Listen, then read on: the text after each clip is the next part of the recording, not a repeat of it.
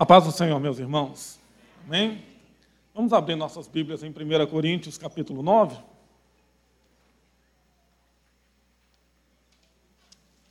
Primeira aos Coríntios, capítulo 9. Dizem que essa igreja era tão pecadora assim, né? Porque os primeiros corintianos fizeram parte dela.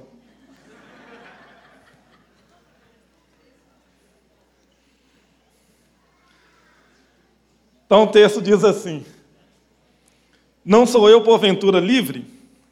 Não sou apóstolo? Não vi Jesus, o nosso Senhor? Acaso vocês não são fruto do meu trabalho no Senhor? Se não sou apóstolo para outros, certamente o sou para vocês, porque vocês são o selo do meu apostolado no Senhor. A minha defesa perante os que me interpelam é esta: não temos nós o direito de comer e beber, e também o de fazer-nos acompanhar de uma mulher irmã, como fazem os demais apóstolos e os irmãos do Senhor e Pedro? Ou somente eu e Barnabé não temos direito de deixar de trabalhar?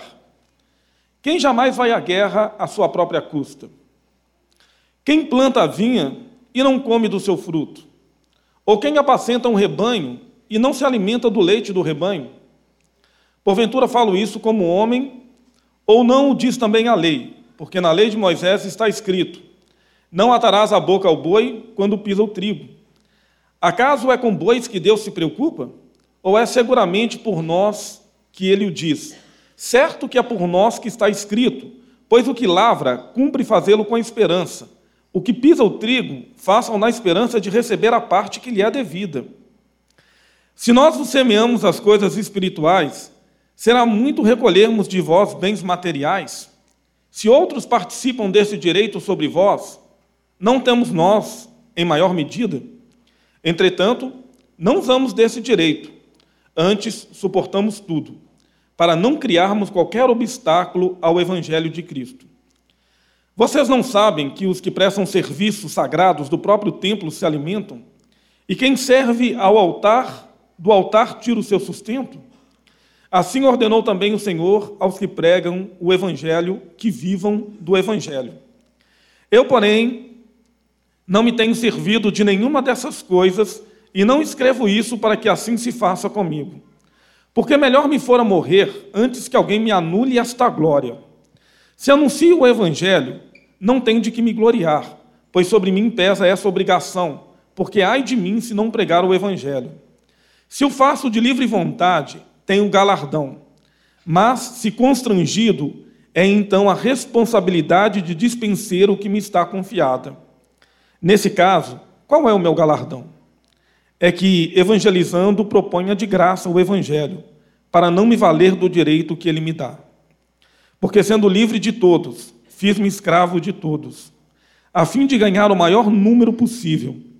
Procedi para com os judeus como judeu, a fim de ganhar os judeus para os que vivem sob o regime da lei, como se eu mesmo assim vivesse, para ganhar os que vivem debaixo da lei, embora não esteja eu debaixo da lei. Ao sem lei, como se eu mesmo fosse. Não estando sem lei para com Deus, mas debaixo da lei de Cristo, para ganhar os que vivem fora do regime da lei. Fiz-me fraco para com os fracos, com o fim de ganhar os fracos. Fiz-me tudo para com todos com o fim de, por todos os modos, salvar alguns. Eu faço tudo por causa do Evangelho, com o fim de me tornar cooperador com ele.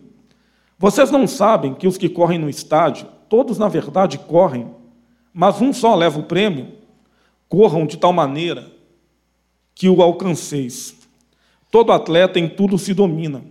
Aqueles para alcançar uma coroa corruptível, nós, porém, é incorruptível. Assim corro também eu, não sem meta. Assim luto, não como desferindo golpes no ar. Mas eu esmurro o meu corpo e eu o reduzo à escravidão, para que, tendo pregado a outros, não venha eu mesmo a ser desqualificado.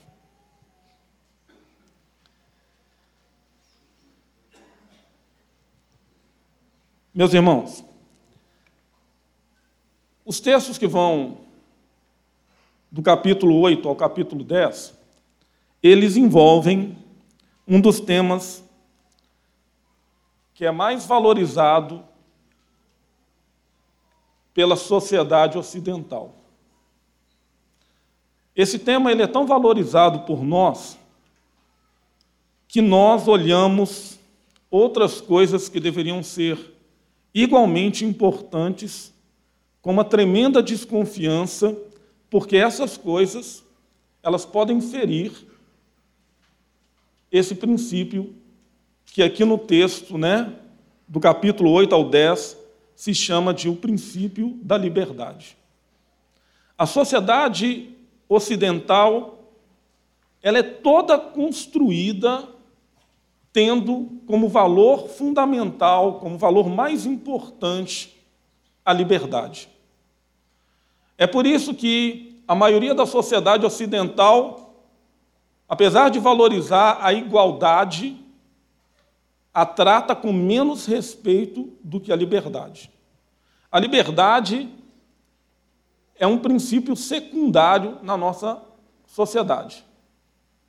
Porque, de acordo com alguns teóricos, se eu coloco a igualdade no mesmo pé que a liberdade, eu vou trazer um sério risco para as decisões, para a criatividade, para a possibilidade de eu me tornar aquilo, tudo que eu posso ser, tudo aquilo que eu posso sonhar, todo o meu potencial. Né? Alguns gostam de citar né, é, exemplos de sociedades ocidentais que vivem a inversão desses princípios. Né?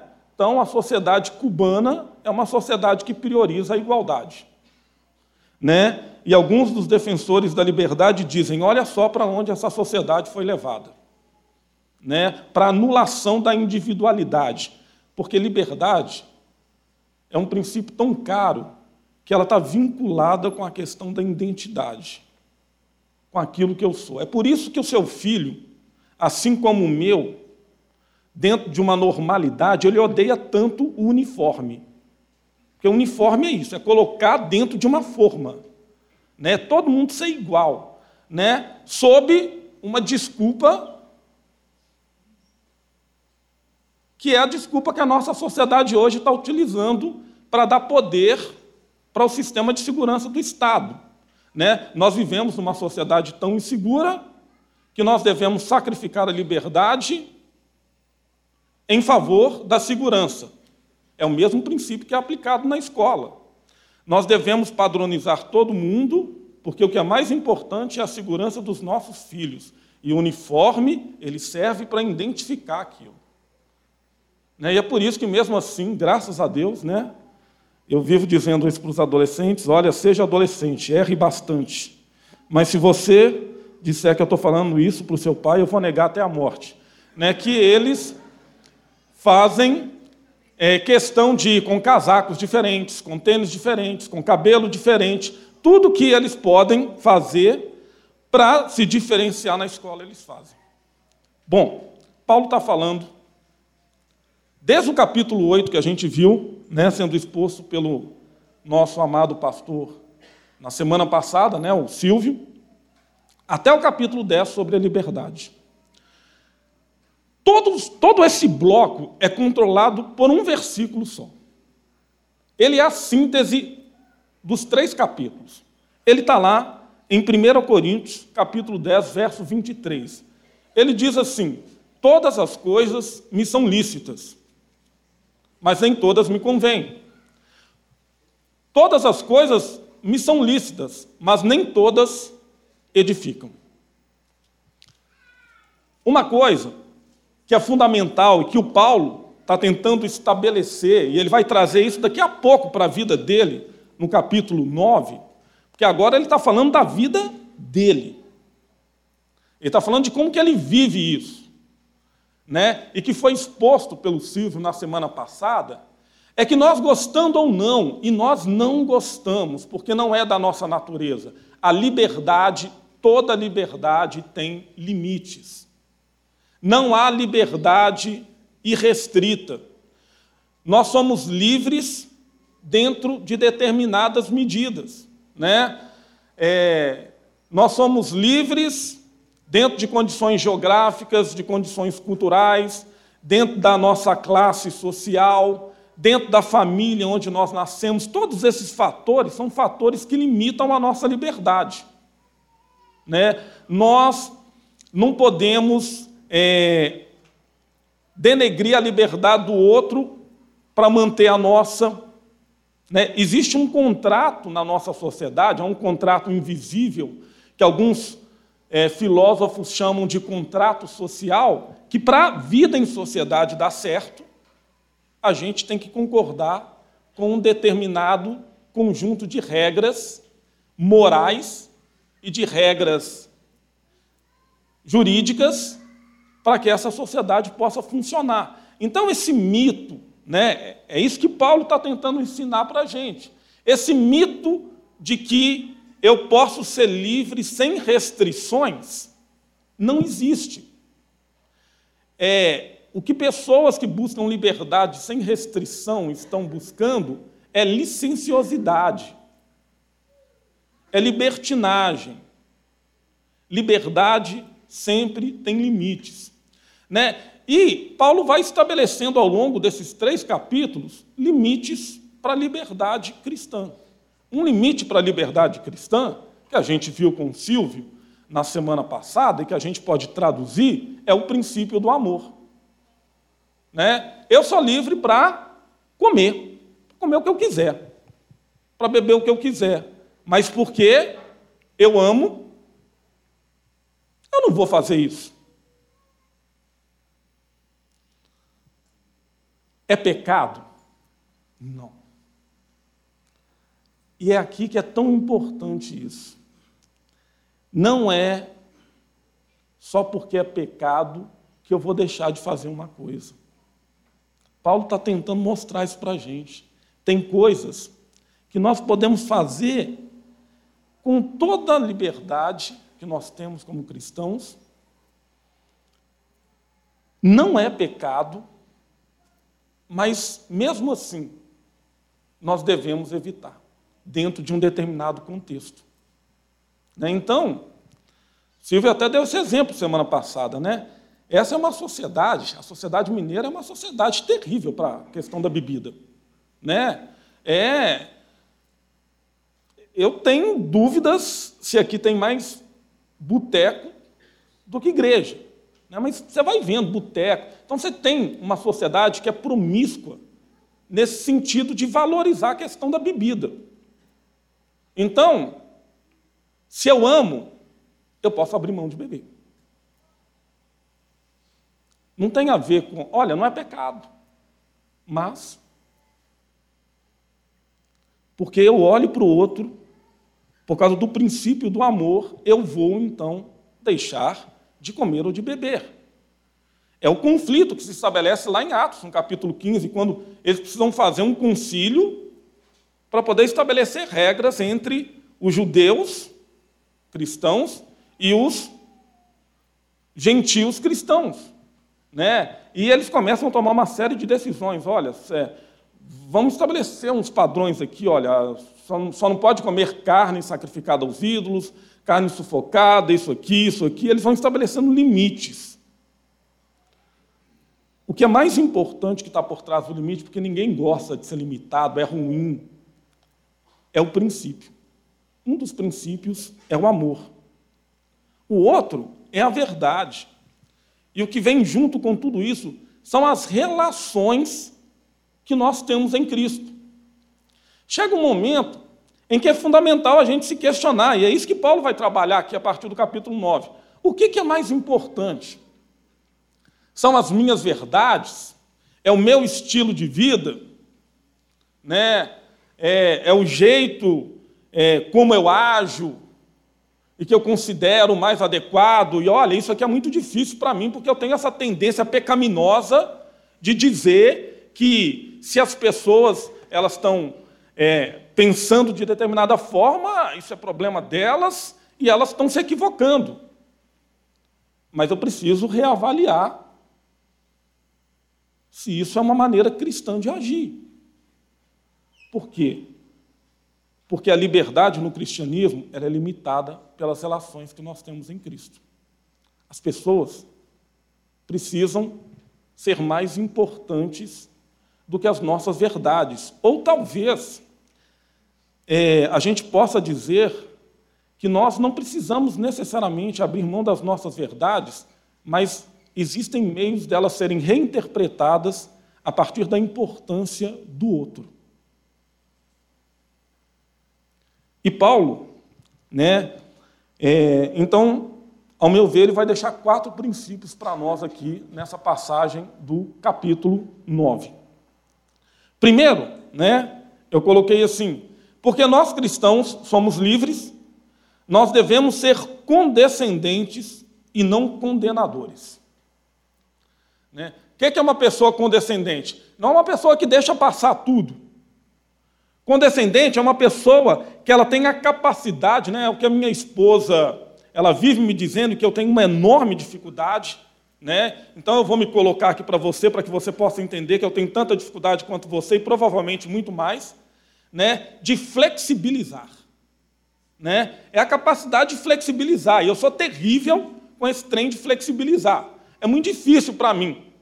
Flexibilizar não é, como a minha esposa me ensina de uma forma sábia, abrir mão dos seus princípios. Né? E que eu estou tentando aprender já tem 17 anos. Né? né? Terrível, né? O nível de ignorância, né? Então, ser condescendente é a capacidade de você se defrontar com uma determinada situação e encontrar meios diferentes junto com o outro, de resolver ela.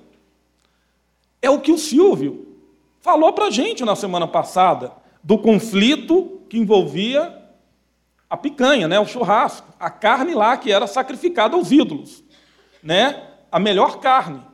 As pessoas, elas, alguns lá em, em Corinto, se sentiam muito fortes para comer aquela carne. Era tranquilo.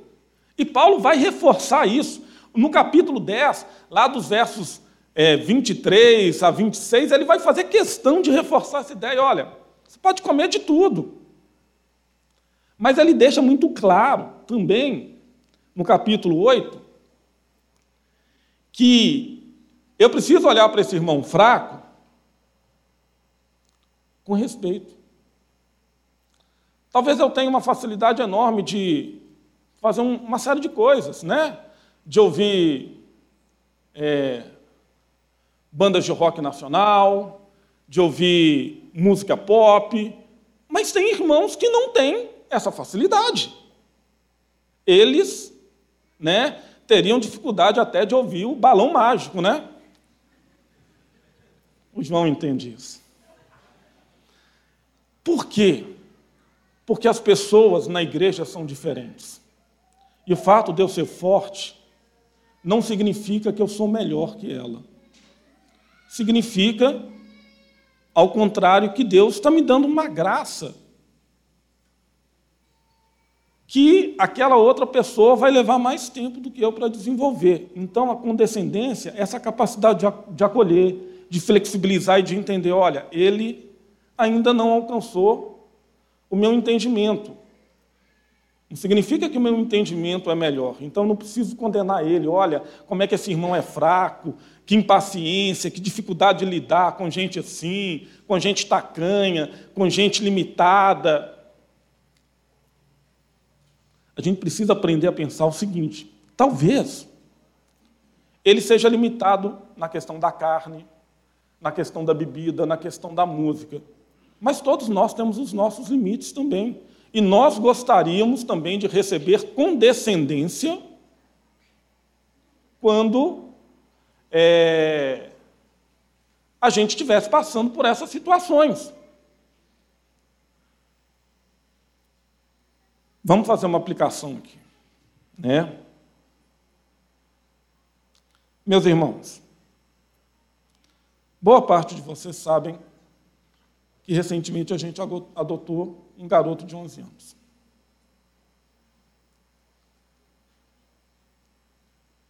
A minha esposa, ela tem, ela tem um, ela tem um botão que ela consegue virar com uma incrível facilidade.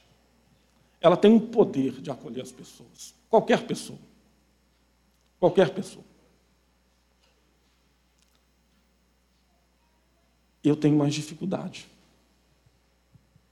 Né? Tanto que as pessoas que convivem comigo, elas acham completamente estranho que as pessoas que não convivem comigo digam que eu sou mal educado, rústico, ignorante, por aí vai, e isso é tudo verdade.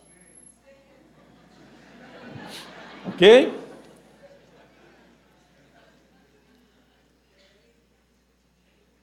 Eu preciso dizer para vocês,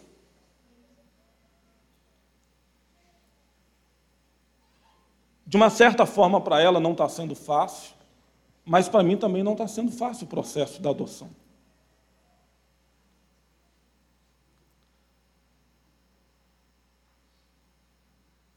Eu estou enxergando tudo que é problemático em mim, nele. E eu vou ter que aprender a acolher aquilo. Isso é ser condescendente, é ser flexível. E ela consegue fazer isso. E eu tenho uma enorme dificuldade. É isso que o Paulo está dizendo. Eu tenho uma facilidade que talvez você não tenha. Então a gente precisa aprender a ser condescendente parar de condenar uns aos outros. Porque são as nossas falhas em pontos diferentes.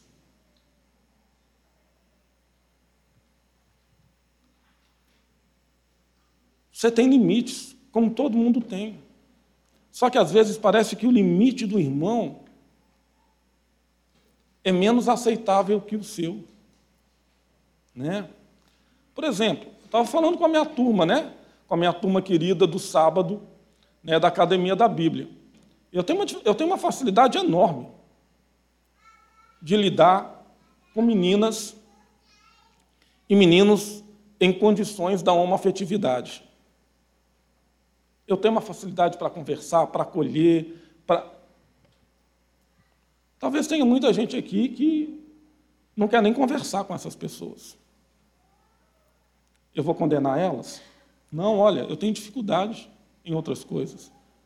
Essas minhas dificuldades, muitas delas podem não ter a ver com pecado, como as suas também não. São limites de seres humanos que precisam ser perdoadores, condescendentes uns com os outros e acolherem uns aos outros. Porque é o que Paulo está querendo dizer para nós. Não é fácil. Ele começa perguntando: eu não sou livre também? Eu não tenho todos esses privilégios que os cristãos têm? E mais ainda, eu também não sou apóstolo, eu não tenho uma série de direitos? Mas eu não estou requerendo nenhum deles de vocês, porque eu enxergo vocês como uma bênção para mim. Ele está dizendo isso para aquela igreja.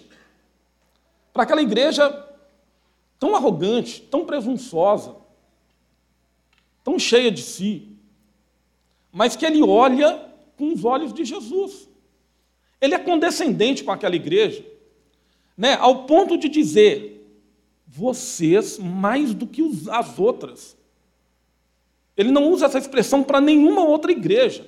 Vocês é que são o selo do meu apostolado. Vocês são a minha identidade. Vocês conferem identidade para o meu ministério. Isso que ele está dizendo para a igreja de Corinto. Uma igreja cheia de práticas pecaminosas na área do sexo, na área do orgulho, na área do egoísmo, eles são tão egoístas que daqui a pouco nós vamos praticar a ceia. Vocês vão ver no capítulo 11. Eles são tão egoístas a um nível de levarem comida para o dia da ceia e não compartilharem com os irmãos mais pobres. Mas Paulo ainda está dizendo: eu não vou condenar vocês. Porque eu tenho os meus limites como vocês e nós vamos nos edificar em amor condescendência. É o primeiro princípio. Porque nós cristãos somos livres. Nós devemos ser condescendentes e não condenadores. O segundo ponto é: porque nós cristãos somos livres, devemos evitar o legalismo. Né? Nós cristãos, o Paulo está querendo dizer, nós temos relações fora da igreja. Paulo, ele apresenta essa espécie de ideia ali no verso 19, quando ele começa a dizer: Olha, eu fiz de, eu me fiz de tudo para com todos. Eu agi com os que estavam debaixo da lei, como se eu estivesse debaixo da lei. Com os judeus eu agi como judeu, com aqueles que não eram judeus eu agi como se eu não fosse judeu. Eu tentei entender aquelas pessoas para que eu pudesse, de alguma maneira, levar aquilo que realmente importa para elas, que é o Evangelho. Quando nós somos legalistas, e eu, como você, apesar de odiar o legalismo, eu tenho dificuldades de não levar o legalismo junto com a mensagem do Evangelho. O legalismo é muito mais do que uma prática doutrinária é, enrijecida. O legalismo é uma postura de vida. É uma postura que, aonde eu confundo as minhas verdades e o meu jeito, a minha maneira de fazer a coisa, com o Evangelho. Paulo, em momento nenhum aqui, ele abriu mão da mensagem do Evangelho. Ele não facilitou ela, mas ele vai olhar para os de fora, para as pessoas que não têm Cristo, que têm um entendimento de Deus diferente do nosso, da perspectiva que elas precisam ser enxergadas. Isso que eu vou dizer para vocês tem sido dito recorrentemente para mim e para você nesse púlpito, domingo após domingo, sábado após sábado.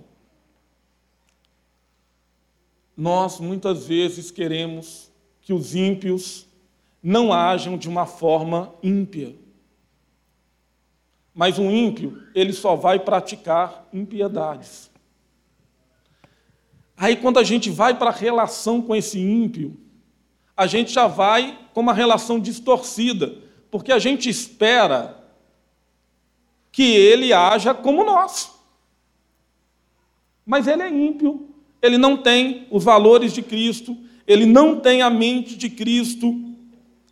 E aí, é isso que é o legalismo. Isso é uma forma de legalismo é eu não ter a capacidade de empatia com o outro. O legalismo mata a empatia. De me identificar com o outro, com aquela pessoa que está de fora, né, que ela não conhece o cristianismo, que ela não vivencia o cristianismo no seu dia a dia. Eu não consigo ter empatia, porque é, a minha noção de certo e errado é mais importante naquele momento. Mas aquela pessoa ela só vive no errado. E assim nós fazemos com as pessoas que convivem com a gente na nossa família que não são crentes. Porque afinal de contas, olha, esse meu sobrinho aí que está enveredando para a homoafetividade, olha, é fruto de uma mãe que é irresponsável. Né? Eu sei muito bem como que ela é, foi ausente, como é que ela deixava o barco correr solto na família e tal. Mas é lógico que as pessoas elas vão agir dessa maneira. Elas não têm a mente de Cristo. E eu sou um legalista quando eu quero colocar isso nelas. Eu posso comunicar o Evangelho de formas diferentes, não tirar a verdade dela, não tirar a verdade dele, e ainda assim trabalhá-lo dentro do amor, dentro da relação em Cristo com aquela pessoa e de entender que Cristo quer que aquela pessoa seja alcançada. E o ponto 3 diz que, porque nós cristãos somos livres, nós devemos considerar os outros acima de nós. É o que o Paulo fez. Eu não sou apóstolo? Ah, eu sou apóstolo eu tenho então os mesmos direitos que qualquer apóstolo tem. O Pedrão, Ele é casado e leva a esposa dele no ministério. E aí, ele e a esposa têm que ser sustentados pela igreja, como os outros também fazem. Eu também posso fazer isso. Mas Paulo diz: eu escolhi não fazer. Por quê? Porque para Paulo, eu não estou dizendo que para Pedro não era só porque ele tinha uma esposa ou porque ele fazia determinadas coisas e por aí vai. Mas, para Paulo, o Evangelho era tão precioso, os irmãos de Corinto eram tão mais importantes, que ele não queria trazer peso para aquelas pessoas. Então, ele e Barnabé faziam questão de trabalhar, para nem o peso financeiro da vida deles, daquilo que eles tinham que custear, ser derramado sobre a vida da igreja. Eles queriam uma igreja bem livre, uma igreja pronta para poder aprender a ser generosa como eles. O que Paulo está dizendo é isso: olha, Igreja, do mesmo jeito que vocês estão vendo, que mesmo eu tendo todos esses direitos,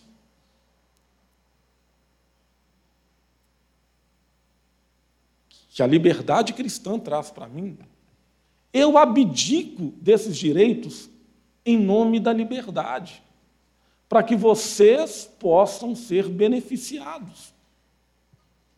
Às vezes, nós vamos precisar de fazer isso né, nós vamos precisar, né, a liberdade cristã leva isso em consideração.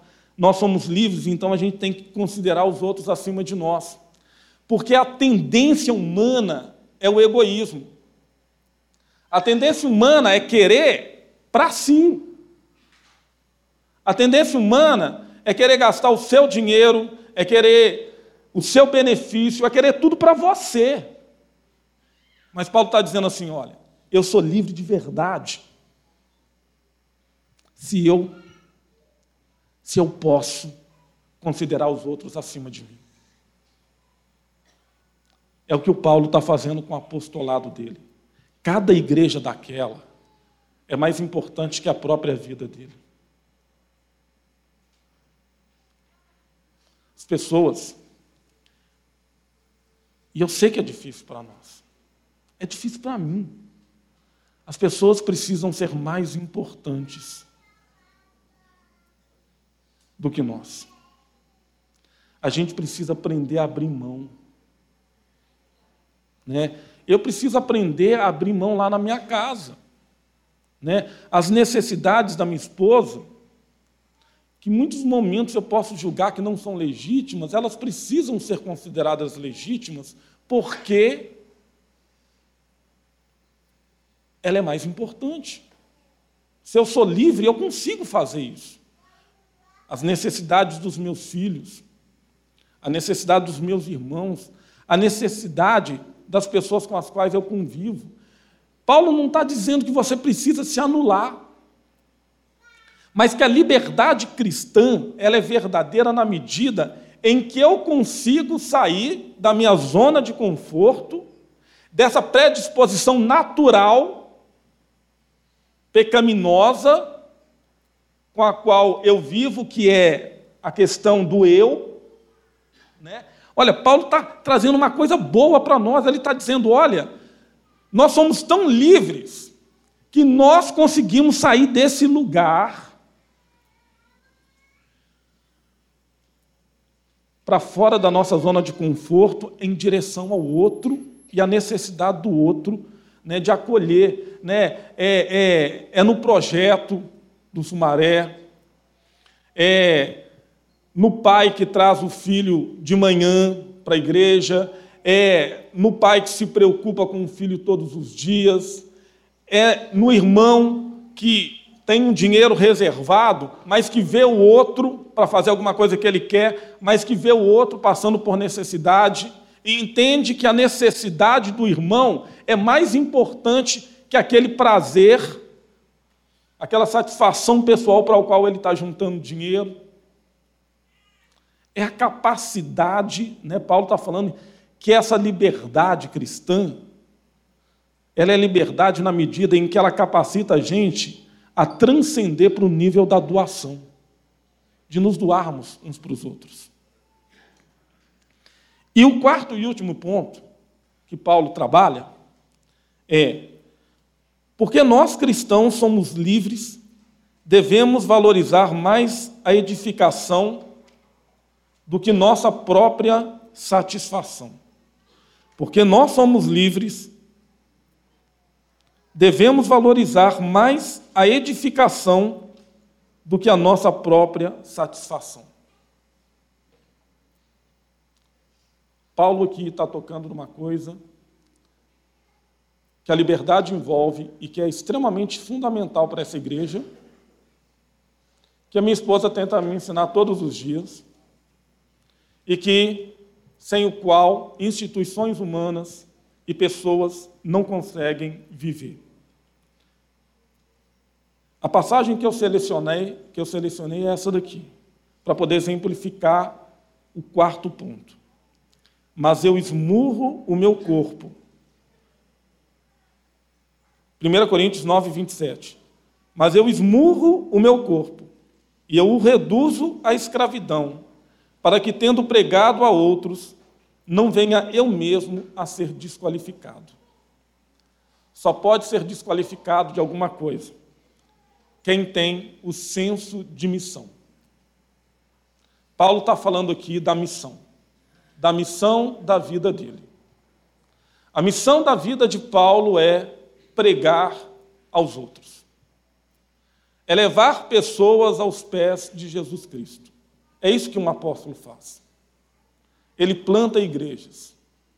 As pessoas se dobram diante de Jesus. Essa é a alegria de Paulo. É isso que movimenta o coração desse homem. Que pessoas se dobrem ao nosso Salvador.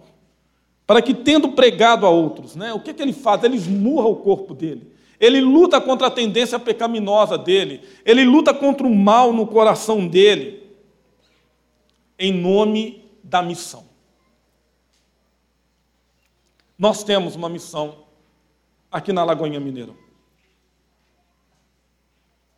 E nós também, como cristãos, devemos ter nossa missão individual. Nós precisamos da missão, sabe por quê, gente? Porque é a missão, é o senso de missão que vai fazer com que eu valorize mais a edificação, formar pessoas, desenvolver pessoas, capacitar pessoas, do que a minha própria satisfação. Uma vida sem propósito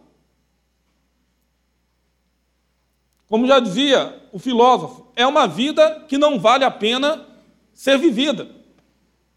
Por quê? Porque é uma vida que anula o sentido teleológico da existência, o sentido de finalidade. O ser humano existe para alguma coisa. O catecismo de Westminster diz que ele existe para a glória de Deus.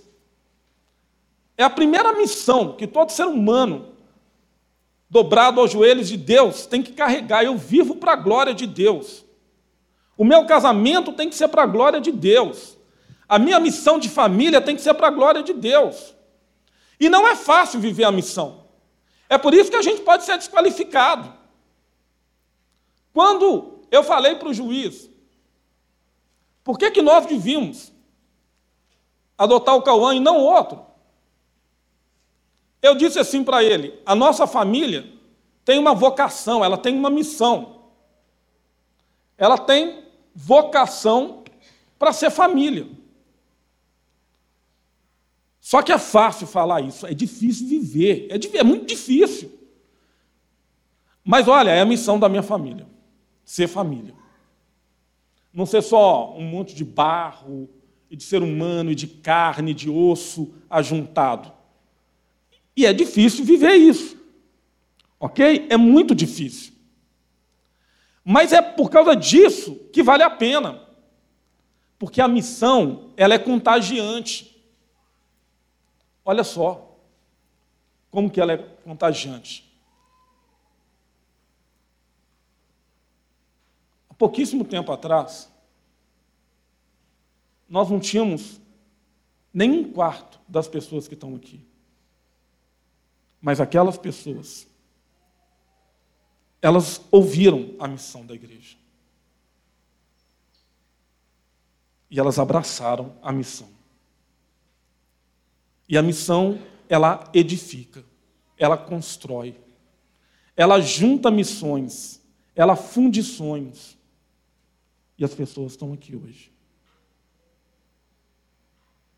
Porque a missão de vida de cada um de vocês, a missão de família de cada um de vocês, a missão de trabalho de cada um de vocês, se une com a missão dos outros e constrói de uma forma mais verdadeira e real a missão da igreja. É isso que Paulo está dizendo. Porque a gente é livre, a gente edifica ao invés de buscar a própria satisfação. A missão é um ponto fundamental, ao mesmo tempo que ela limita a liberdade cristã. Porque eu vou viver aquela liberdade focado, voltado para a missão. Essa liberdade limitada traz um gozo que você jamais experimentaria se você vivesse uma liberdade sem limite nenhum, que é o senso de propósito. É isso que Paulo viveu. É isso que nessa manhã eu desejo para você e para mim, em nome de Jesus. Deus abençoe.